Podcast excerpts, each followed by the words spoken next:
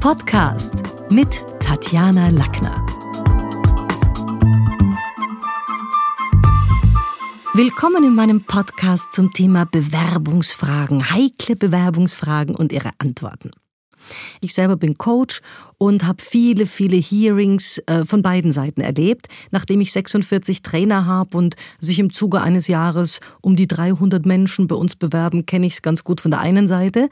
Ich bin aber auf der anderen Seite auch oft in Assessments und in Hearing-Kommissionen eingeladen als Kommunikationsprofilerin.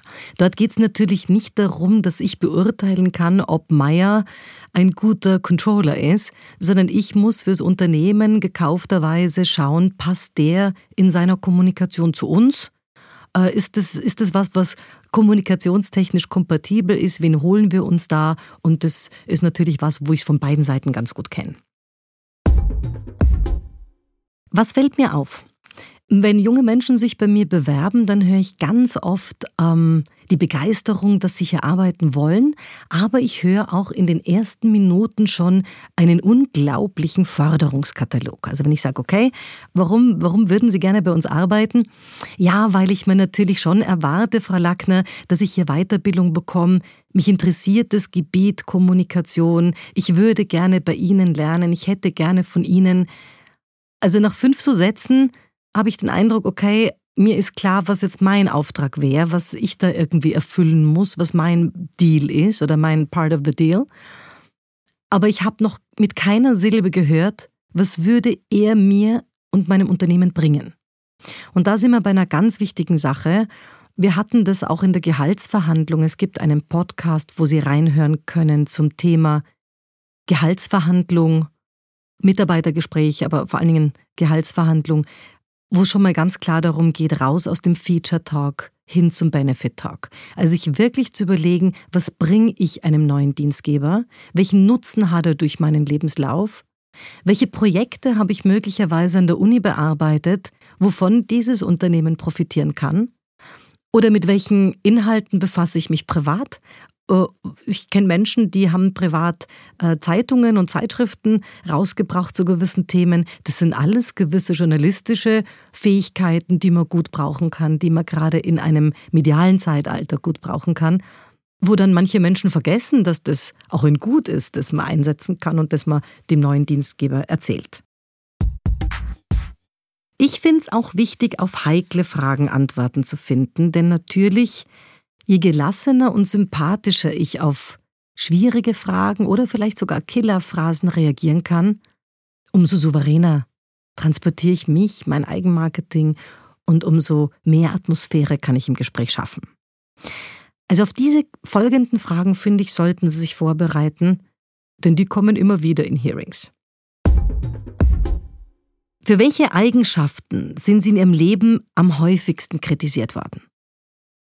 Für welche Eigenschaften sind Sie im Leben am häufigsten kritisiert worden? Das wäre natürlich toll, wenn man hier nicht reagiert mit, pff, da müssen Sie meine Frau fragen oder weiß ich gar nicht. Damit zeigt man nicht, gerade wenn man auch vielleicht Führungskraft ist, dass man sehr selbstreflektiert ist, sondern auf diese Dinge nach den eigenen Schwächen oder Pitfalls sollte man schon auch eine Antwort haben. Und man sollte eine Antwort haben, die zeigt, dass man über die Jahre was verändert hat. Also zum Beispiel jemand, der sagt, ich war immer ein, in, der, in der Studienzeit schon ein unglaublich chaotischer Mensch und habe mir, damals gab es noch Filofax, durch einen Kalender angewöhnt, hier wirklich akkurat zu sein. Mittlerweile dominiert mein Handy mich und ich bin definitiv, habe meine Unpünktlichkeit völlig in den Griff gekriegt. Aber das war lange Zeit sicherlich was, worunter meine Umwelt und ich gelitten hat, dann ist das was, was okay ist und er hat es geändert und er kann zeigen, ich kann den Ball auffangen. Eine andere Frage, die immer wieder kommt, ist, was war in Ihrem bisherigen Leben die Aufgabe, die am meisten Sinn gestiftet hat? Ich gebe zu, also in den Hearings, in denen ich sitze, geht es sehr oft um Führungskräfte und Vorstände. Die kriegt jetzt, oder die, diese Frage bekommt wahrscheinlich jetzt nicht der Lagerarbeit oder jemand, der sich als Facility Manager bewirbt.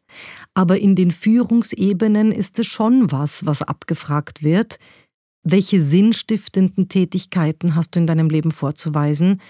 wo hast du irgendwie auch was für die Allgemeinheit gemacht und nicht nur für deine MBOs, den EBIT, äh, das Unternehmensziel.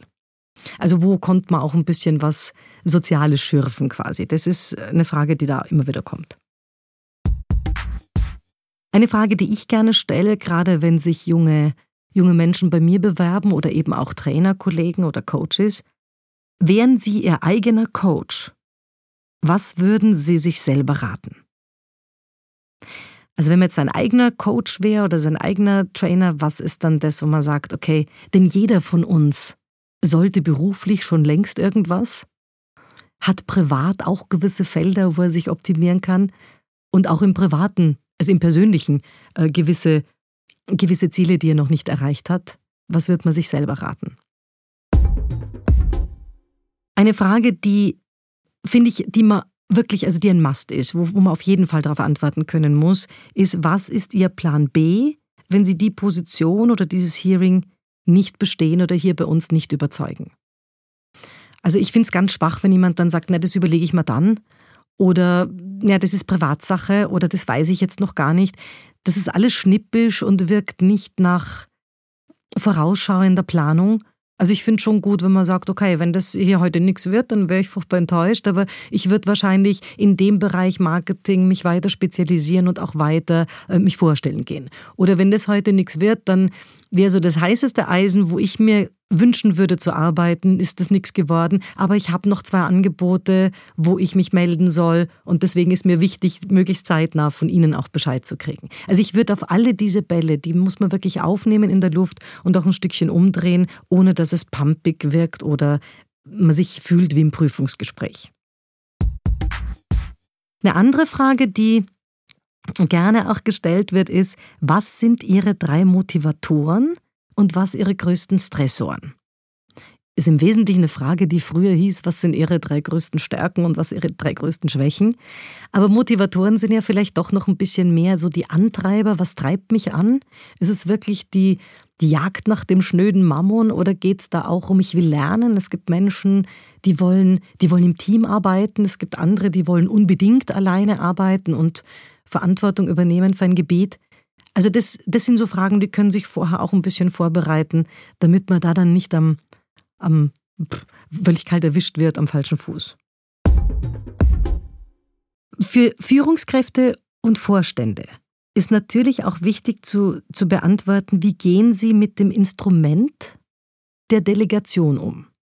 Denn nicht jedem Menschen kann man was delegieren. Ich muss wissen, was ist delegierbar überhaupt inhaltlich und an welchen Menschen kann man was delegieren. Und da habe ich zum Teil grottenschlechte Antworten schon gehört von, naja, ich schaffe es ihm halt an und sage, ich bin der Chef, über Delegieren äh, ist nicht meine Sache. Also wenn es irgendwie das Team nicht macht, dann mache ich selber. Also der selber zugibt, sich die Dinge zurückdelegieren zu lassen auf dem Schreibtisch. Delegation ist ein empfindliches Instrument, da sollte man auch eine Antwort haben. Andere Frage. Ist Führungscharisma Ihrer Ansicht nach lernbar? Wo sind diesbezüglich Ihre persönlichen Lernfelder? Habe ich auch schon schlimme Dinge gehört von, nein, nein, ich glaube, es, jeder kann Führung lernen über, ja, das kommt dann schon mit der Zeit, sobald man Teamleitung hat, wird man dann, also das sind alles flapsige Antworten, wo man merkt, die kommen halt aus der Hüfte, aber da hat sich jetzt jemand über Führung Mitarbeiter, Teamorientierung, Teamtalking, Führungsstile noch nicht wirklich Gedanken gemacht. Nächste Frage. Für welche Position würden Sie sich in den nächsten Jahren durch die angebotene Aufgabe qualifizieren? Das finde ich deswegen eine wichtige Frage, weil es zeigt, wenn man die beantworten kann, dass man auch Marktkenntnis hat. Dass man weiß, wenn ich diesen Job jetzt hier bei dem im Unternehmen bekomme, dann qualifiziert mich das automatisch auch für XYZ, für eine nächste Führungsrolle, vielleicht sogar ähm, den nächsten Karriereschritt in, in einem anderen Feld, weil es damit auch schon zu tun hat. Und das finde ich auch wichtig, dass jemand selber zeigt, mir ist klar, was das Handwerk bedingt, mir ist klar, welche Schritte man nehmen muss und in welche Richtungen man dann noch gehen kann. Wenn Sie mehr wissen wollen über Gehaltsverhandlung, Self-Marketing, ich habe Podcasts dazu. Und ich freue mich, wenn Sie wieder reinhören. Das war's für heute. besuchen Sie mich doch in der Schule des Sprechens in Wien. Auf Facebook, LinkedIn, Xing, unter sprechen.com oder auf meinem Blog sprechen.com/blog.